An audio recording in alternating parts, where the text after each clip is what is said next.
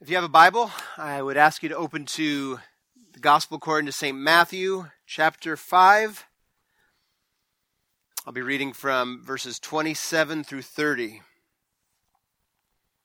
Matthew chapter 5, verses 27 through 30.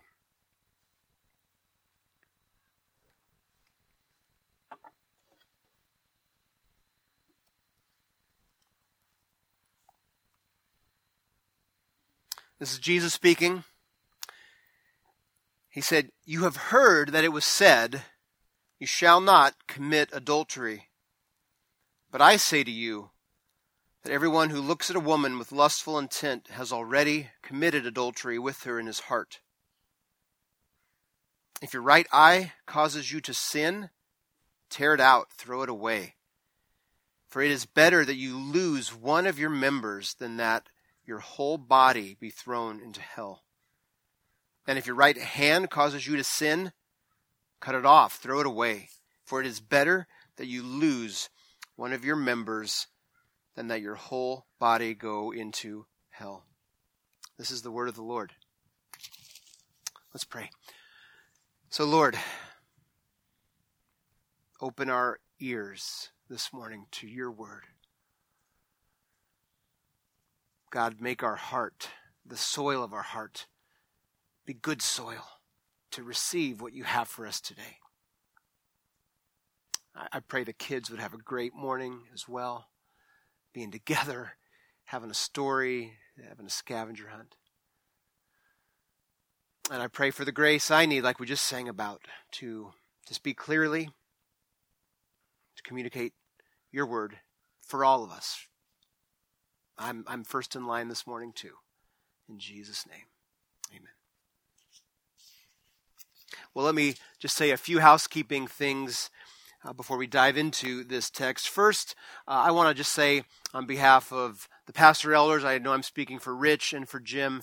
Um, thank you for a couple Sundays ago, the, the very kind um, words by some of the leaders up front and the prayers and the gifts um, for Pastor Appreciation Month. Uh, we we love you. We know you love us, and uh, thank you. It, it, again, we're humbled. We um, we love shepherding and, and overseeing and, and eldering, um, as those three words, I'm using them there, uh, as the Bible describes our, our call. So we, we thank you, we love it, and we, we feel blessed, we are encouraged. Secondly, I'm thankful for Roger, our own Roger Farrell, who two weeks ago tackled the text right before this on, on anger and, and murder. He did a great job, and uh, I was blessed by, by him. I know several of you talked to him and talked to me, and um, we're, we're grateful for that. And then finally, last week, um, we had a guest speaker, Philip Pattison.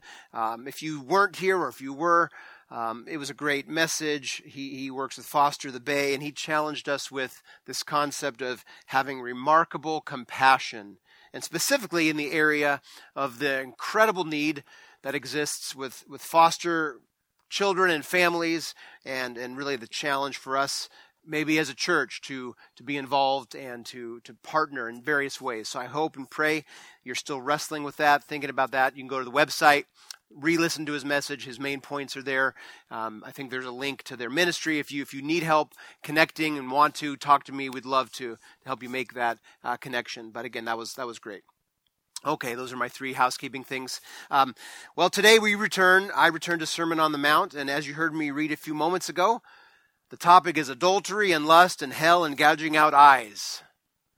Is it time for lunch yet? No, not yet. Just a brief word of context. Uh, I, I, debated, in fact, um, a couple different times, even this morning, whether or not to to go into the context or to just jump in. Uh, the context is important, though, so we understand what um, sets up, if you will, uh, Jesus saying these, these various things. So, Matthew 5, 6, and 7, the very famous Sermon on the Mount. Um, we've we've looked we looked over actually several weeks at verses three to twelve, uh, what are called in our Bibles typically the Beatitudes. That that heading really it's all about kingdom norms, the values of the kingdom. And Jesus came preaching, proclaiming the gospel, which means good news, of the kingdom of heaven. It was at hand with his coming. It's here. not fully. It'll be consummated one day when he returns bodily, gloriously. Uh, he will be the king on this earth. But until then, the kingdom is at hand. It's here. And he calls us who he saves by grace alone, like we just sang about, who, who have embraced him as Lord and Savior and to follow him and, and to have these norms that he, he lays out in those, those Beatitudes. So that's where we spent the first, the first few weeks of this series. Then he goes into this call that, that this charge rather that we are salt and light. We, we are to be this preserving ingredient in a world that's decaying. As we embrace these kingdom values and norms, as we, as we go about sharing the gospel in word and in deed. We, we, we are salt in a decaying world. We are, we are light in a dark world. And that's a big call. And, and again, everything he calls us to, he empowers. And so those are amazing, amazing analogies there that, that represent us as sons and daughters of the kingdom, as kingdom citizens. Then, verses 17 to 20, the last time I preached, Jesus wants to make sure his listeners know these, these things he's saying, this, this message of the kingdom, it doesn't overturn the Hebrew scriptures, the Old Testament. Maybe some were wondering, does, does Jesus not go along with what, what the law and the prophets have to say? And he says, no, no, quite at all. That's not it at all. He said, not one smallest marking will be um, abolished. I've not come to abolish it, in fact, but to fulfill. It all points to me. Sally Lloyd Jones in the Jesus Storybook Bible summarizes it by saying every story whispers his name. It all points to him. He's the fulfillment. Um, sometimes prophetically, sometimes in that he's the the the, the type, and and and ultimately, as one of my professors said, I, I quoted this a couple weeks ago. Jesus' gospel of the kingdom doesn't replace the Old Testament, but rather it fulfills it as Jesus' life and ministry, coupled with his interpretation, complete and clarify God's intent and meaning for the entire Old Testament. He has a very high view of Scripture, and if we're going to follow Jesus, we, we ought to have the same view of the Scriptures that Jesus had. Then Roger, two weeks ago, started into this uh, application, if you will. So Jesus said, I'm not, I've not come to abolish the law, but to fulfill it. And then he's got a bunch of examples where it all sort of starts with the same pattern. You've heard it said, and it is written, such and such, but I, I say to you, uh, probably because they had begun to uh, have their own traditions take the main meaning uh, away from what God intended. One writer puts it like this In every case, as we saw with anger, as we'll see today, and as we'll continue to see, in every case, Jesus contrasts the people's misunderstanding of the law with the true direction in which the law points, according to Jesus' own authority as the law's fulfiller. And so Roger helped us think about murder, anger. Um, really, the, the root of murder is anger, and anger is murderous in principle. I mean, they go together. And that brings us now to today, Matthew 5 27 to 30. Speaking of this passage on adultery, lust, Tim Keller said a few years ago in a message Jesus in the Sermon on the Mount is telling us how he wants us to live in every area of our life. Well, love and sex is one of those areas of life, and so Jesus gets at that here. And when we first read it and hear it, it's very natural to hear this and to read this and to, to have a negative response because it sounds like on the surface Jesus is saying, if you have sexual desire, it's bad, you're going to hell. That's not what it says. That's uh, definitely not what Jesus intended. And so we want to go beneath the surface here this morning. And I hope three things as we look at this passage, um, even if it's brief, I hope that three things take place. Number one, I hope we see that there is good and godly sexuality. God made good and godly sexuality. It's, it exists. Number two, there is an inner component to that. And then thirdly, it includes a fight.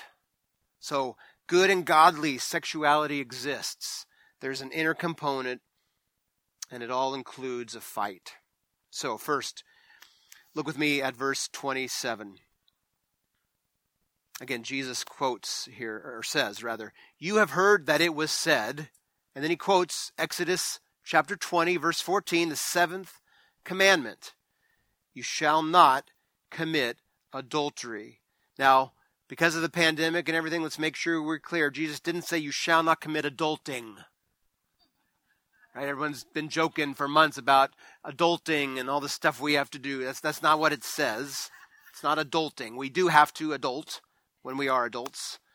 He says, "You shall not commit adultery." That's what the seventh commandment said. Now, honestly, the word adultery is not a word we hear a lot in our time. Even when it occurs more often, you'll hear things like uh, an affair. Someone's had an affair, or, or someone's been unfaithful. And those definitely are components of the word. But adultery is strong. Adultery strong because, put simply, adultery means having sexual relations between a married person with someone else that isn't your spouse. It's a big deal. It's, it's a lot more than an affair. It's a lot more than unfaithful. Although it is those things, it's, again, kind of technically or, or defining it, sexual relations between a married person with someone that is not his or her spouse. And God's Word has a lot to say about it. Let me just read a few passages. Leviticus chapter 18, verse 20. You shall not lie sexually with your neighbor's wife, and so make yourself unclean with her or Deuteronomy 22 22. If a man is found lying with the wife of another man, both of them shall die. The man who lay with the woman and the woman. So you shall purge the evil from Israel. Or in the Proverbs chapter 6, verse 32 He who commits adultery lacks sense. He who does it destroys himself into the New Testament. 1 Corinthians chapter 6 verses 9 and 10. Or do you not know that the unrighteous will not inherit the kingdom of heaven, the kingdom of God? Do not be deceived, neither the sexually immoral, nor idolaters, nor adulterers, there's our word, nor men who practice homosexuality, nor thieves, nor the greedy, nor drunkards, nor revilers, nor swindlers will inherit the kingdom of God. Now, just to comment on that verse, those two verses, the Apostle Paul lists 10 things, and he's not being exhaustive. Like, he, he didn't just like have from God the only 10 things that will keep someone from heaven. Okay? But he's given a list of things. Uh, not exhaustive, but, but a list of 10. Again, not the only things. We're going to come back to this passage at the end of the message because the next verse, 11, it's hard not to go there now, but we can wait for it. Uh, has something to say about the list and, and what, what has happened. We'll, we'll get there. Uh, Hebrews chapter 13, verse 4. Let marriage be held in honor among all, and let the marriage bed be undefiled, for God will judge the sexually immoral, and adulterous. There's that word again. So God's word has a lot to say about adultery, about sexual immorality. He takes it seriously. And so they, in Jesus' time, knew that. They heard that. They, they knew no adultery. They, they knew that that was, was not permissible. Now, before we move on to, to how they misunderstood it, and really this gets at that inner component thing, and where Jesus says, I say to you, I want you to remember. Before, before we get there, uh, let me come back to my, my point I, that I said I want us to see today that good and godly sexuality exists. Okay, God and the Bible are not anti sex.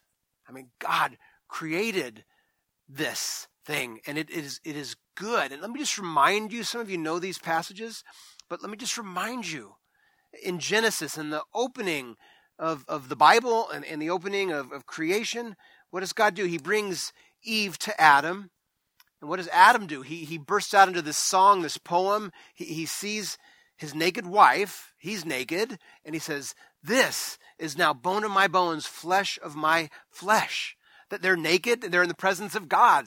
Like, I'm starting to blush a little bit having to say all this. And we got some teenagers here. Some of the teenagers are my teenagers. They weren't teenagers last time I had to preach on this, and now they're, they are, and it's a bit blushy for me, and I'll admit that. But, but this is how the Bible starts. It's good. God made Adam and Eve, He brought Eve to Adam. And God was there. That's, that's how the Bible starts. Jump ahead to the book of Proverbs. There's a passage where, where a husband is to be ravished by his wife, and specifically by his wife's breasts. Like, like that is in the Bible. For, for a husband and wife, it's there. There's no way around it. Then you get to the Song of Solomon, and I'll pretty much just leave it there to say there's a whole book that is about a husband and wife and their romantic, passionate love for one another. God loves sexuality.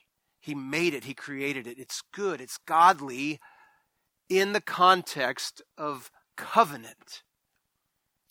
In, in a relationship where two people have covenanted, a man and a woman together, saying, I'm yours, you're mine.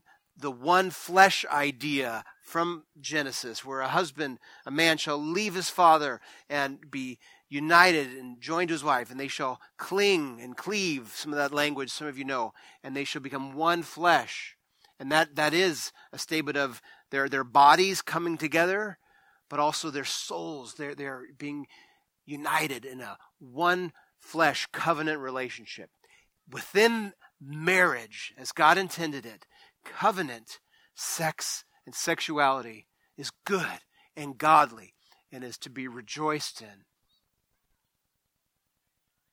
See, what happens typically, and it happened then, and why Jesus addresses it, but it happens today, is people tend to treat sex and sexuality uh, as consumers. Not, not, not in the context of covenant, but, but as a consumer. I, I was thinking about this just the other day, right? We're, we're all dealing with pandemic restrictions and that means of course restaurants are having to deal with that and can they set up something outside for people to, to go to. And, and we're thankful, I know I am, that, that many restaurants have figured it out. But here's the reality I can still walk up, and if I see that, you know, this one restaurant has a little too much crowded tables and it looks kind of full, I, I can be a good consumer and turn and go over to this restaurant. And, and if I go to that restaurant, and, and if at one point they did a certain thing, but now they, they don't, then I can choose the next time to go somewhere else and consume some food from another restaurant. And probably you all kind of get my illustration. We, we are good at consuming, um, and a lot of people treat God's good, godly sexuality that way when it's outside of covenant. What, what can I get? And when I don't get what I want, when it, when it stops satisfying me, I, I can leave it and go and, and get from here. And when that's what sexuality is, it's not good, it's not godly.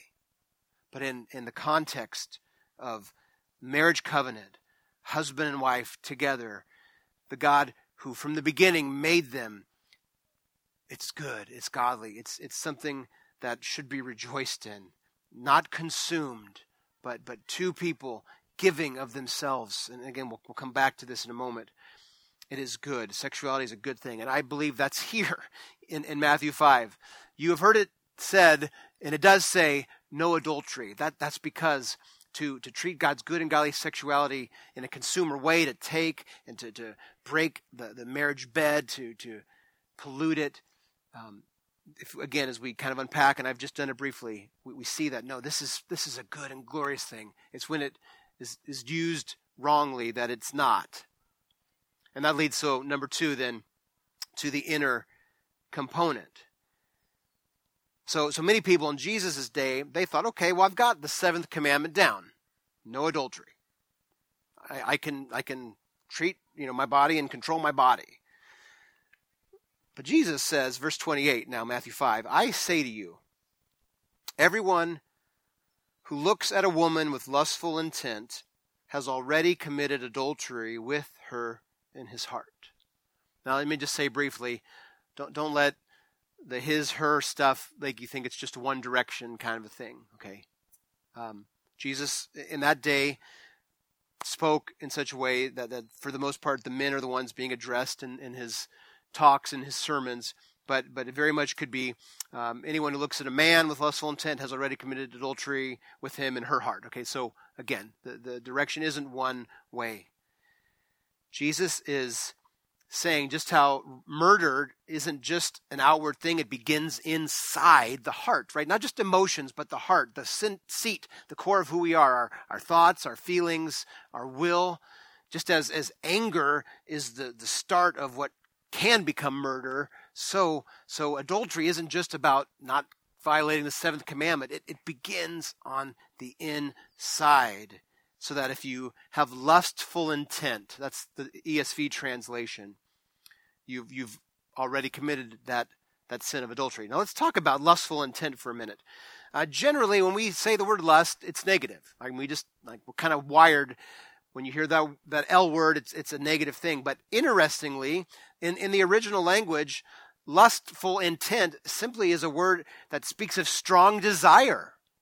So, for example, the Apostle Paul says in 1 Timothy chapter 3, verse 1, the saying is trustworthy.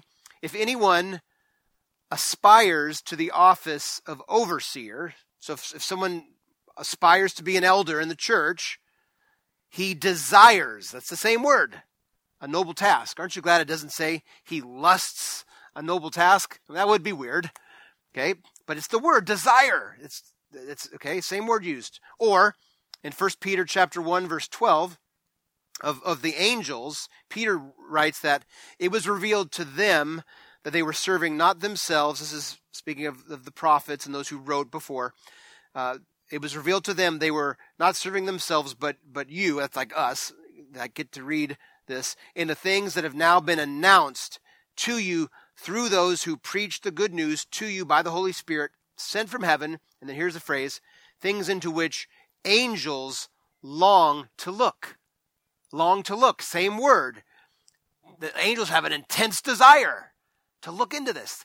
Good thing it doesn't say the angels lust into this. We would be tripped out if, if the translation was lust. So you can see, depending on the context in English, we, we change the word, but it's the same word. It means an intense longing, desire.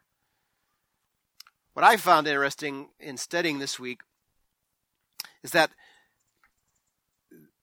in, in Jesus' day, especially when they were all about the commandments, right? They, they, Jesus had just addressed the sixth commandment about murder, then now the seventh commandment, adultery.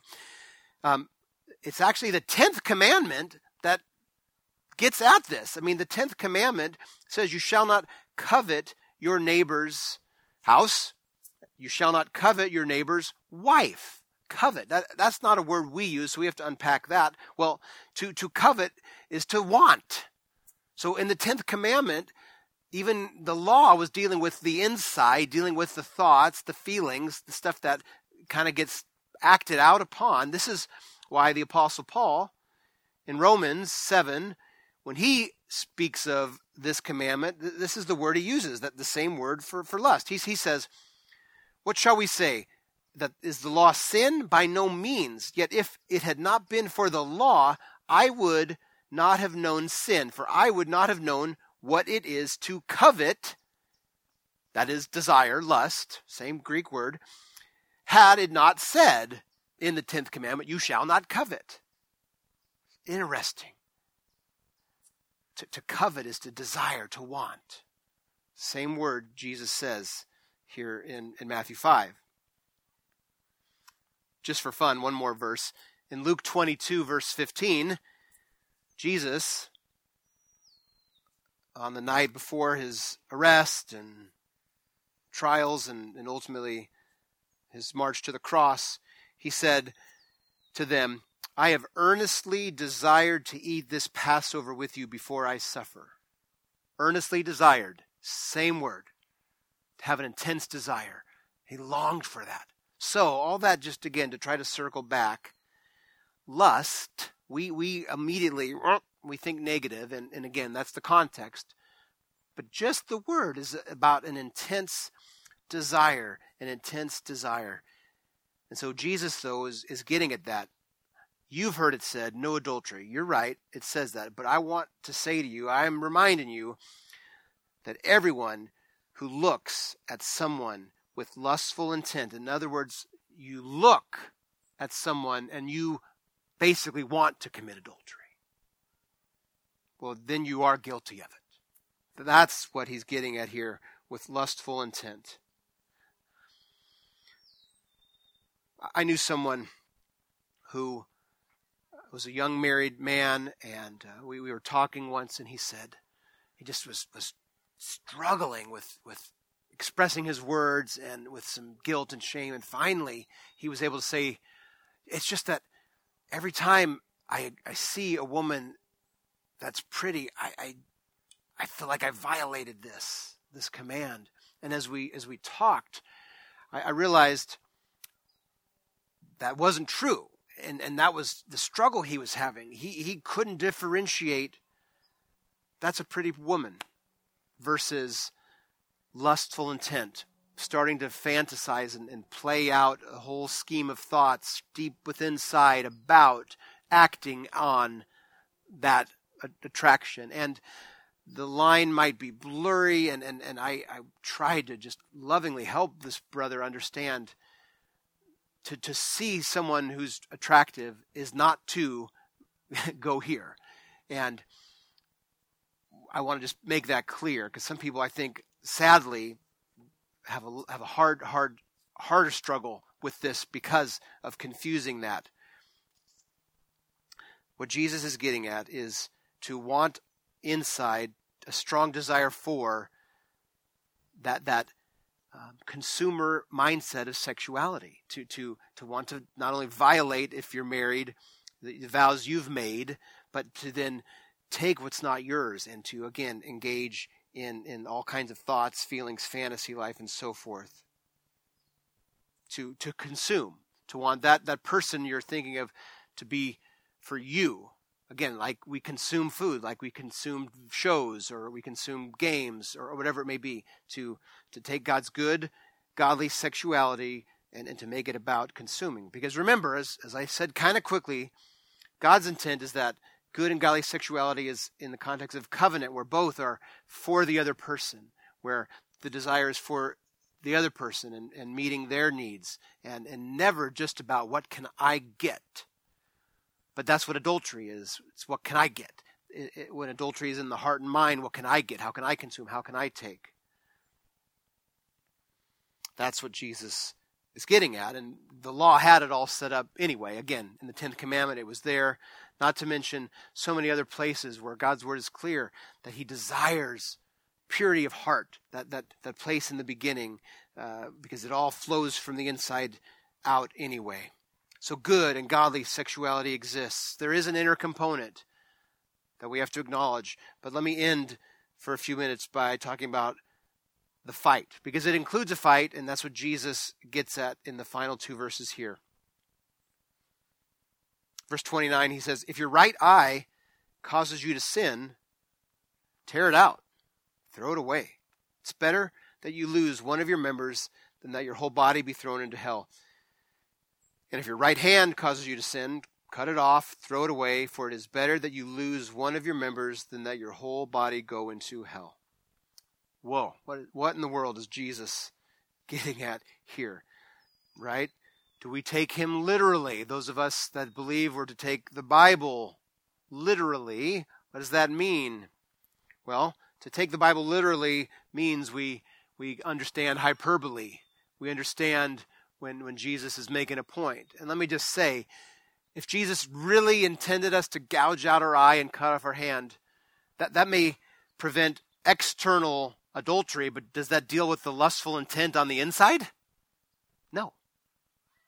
So, so I don't think Jesus literally meant that eyes be gouged out and that hands be cut off. I do think he literally means take it seriously do what you need to do. Fight for purity. I hope to flesh that out here in just a moment.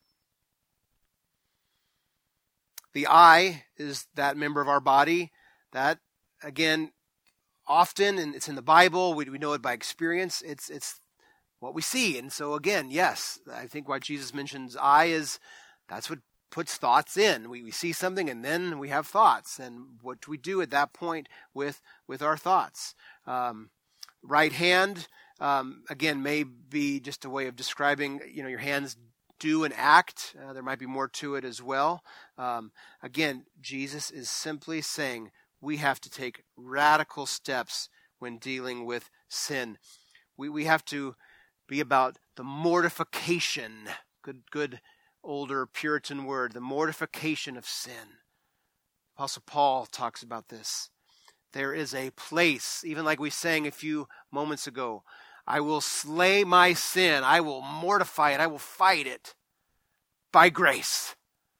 Not in the flesh, not of my own doing, but, but by the, the grace that God supplies. But there is. I will, I will fight. I will do what I need to do to deal with this. So, what do we need to do to, to mortify the flesh, to, to take seriously Jesus' words?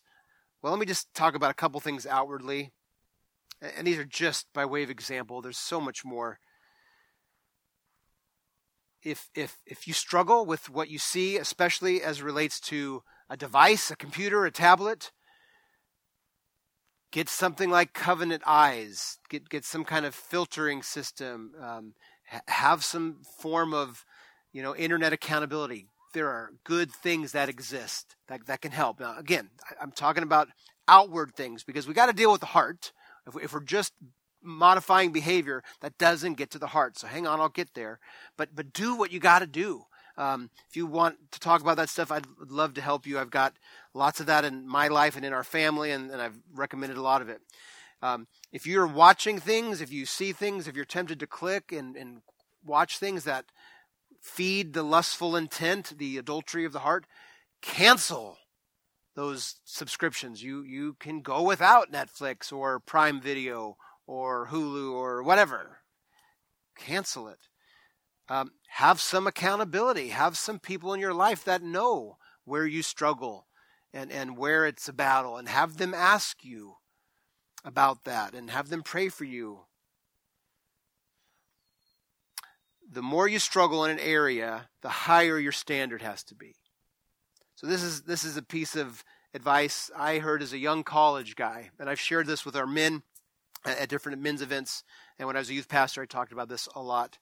So um, at, at college, I heard this this phrase: the the more you struggle, the higher your standard has to be. And let, let me illustrate it from my own life. Okay, I can remember being an 18 year old um, in Southern California at Biola, and um, of course up here where I grew up, we have the coast. Down in Southern California, there's the beach, and it's different. Okay, um, many levels. And so it was fun to be at a place where you have the beach. And so um, guys would decide on Saturday, let's let's get our books and the skim boards, body boards, and let's go to Huntington Beach or let's go to Venice Beach. And and boy, yes, to be out there and to see just flat sand and people and it was like actually warm to go in the water. It's a lot different from the coast. Okay, you know what I'm saying. Well, what I realized too is that um, as I was trying to sit there and read and, and do some homework, there just was too many people going around and, and, not wearing enough clothing, and it was just like I can't do this. And so this principle here hit me. Now, for some of my roommates, dorm mates, they they were fine. They could do what they needed to do. They could go jump in the water and swim and, and play football on you know the wet part and come back and do homework. I realized I can't do this. The, the weaker I am, this is too distracting for me. I'm too tempted, if I'm not being clear, with everything I'm seeing in Southern California beaches in September, the higher my standard has to be. And so I'm going to just stay in the dorm on Saturday or, or go walk across the street to La Mirada Park and, and have some outdoor time somewhere else. So, so where is that for you? The weaker you are, the higher your standard has to be. And that's okay. That's part of mortifying the flesh, of, of doing what needs to be done, to gouge out the eye, to cut off the hand. Do what you need to do. Because Jesus is serious here. He, he, he mentions hell. And we have a hard time. Really, Jesus? Well, yes. And, and we already heard from the Apostle Paul that, that there are going to be some people who don't get to heaven, and, and it's because their lives are engaged in certain things. And one of those is adultery, sexual sin. Now, what about for Christians? Well, hold on, we'll get there. But, but Jesus says it's better that you do what you need to do than that you just keep engaging in things and it, you end up in hell. Both literally, one day for those that, that don't know Christ, but also a hell on earth. I don't know anyone who just decides one day, I think I'm going to commit adultery and just tube my life and the life of all these other people. No. But that's where again the heart it starts inside and little little compromises, little steps inside and, and engaging in things. And let me just say briefly, one of the reasons why pornography is such a, a vile thing. Not only, not only does it objectify, um, but but it's it's just you're you're thinking about things and and looking at things and, and fantasizing in such a way that that no real person can match any of that. And and so it creates all these problems in marriages. It's addictive, and, and a lot of people struggle, and it's not just a man's struggle. And if that is your struggle, I, I would love to talk. I'd love to pray with you. I'd love to help you we need to help one another deal with that. It's a real thing. It's a real thing. So, those are some outward things we must do. Let me just say a word about the inward, though, because that's where Jesus goes. It's not just about curbing our behavior, about, about external behavior modification only. We got to do some inward work. Um, a big part of that, honestly, I think, is, is God's Word going to God's self-revelation for us. We need to we need to know our Bible and know the God of our Bible. We need to know the God who said just a few verses earlier, Jesus, blessed are the pure in heart, they will see God. To delight in God is so much more glorious than to delight in these other things. That, that famous C.S. Lewis analogy where he says, we are, we are like little kids who are content in a mud puddle because they have no idea what a vacation at the, the coast, the sea, is like. And so when when our fantasies are uh, this this wrong sexual type, lustful, adulterous, pornographic, and, and that's our pleasure, we have no idea what it is to behold God. But the pure in heart will see God. Or as Psalm 90, verse 14 says, This is one of my prayers every day. Satisfy us in the morning. So I make it personal. Satisfy me in the morning, right now, God, with your steadfast love, your covenant love, the, your, your committed love, faithful love, the love that's never stopping, never giving up, unbreaking, always and forever love that's mine through Christ. Satisfy me with that so that I would rejoice and be glad today. If, if I'm fighting for that inwardly, praying that, that, that gets my mind towards the Lord. Or Psalm 16:11, you make known to me the path of life. In your presence is fullness of joy. At your right hand are pleasures forevermore. Yes, sinful things bring pleasure. If they didn't, we wouldn't do them. But it's not pleasure forevermore. It's not um, fullness of joy. But God's presence is that. He promises that to us. Are we taking Him at His word? Are we getting to know the God of the Bible like he says? Or like Paul said to Timothy in 2 Timothy 2:22, so flee Timothy youthful passions, lusts, strong desires, and pursue righteousness, faith, love, peace, along with those who call on the Lord from a pure heart. In other words, don't just do it alone. You need brothers and sisters in your life to join you on this. You need the body.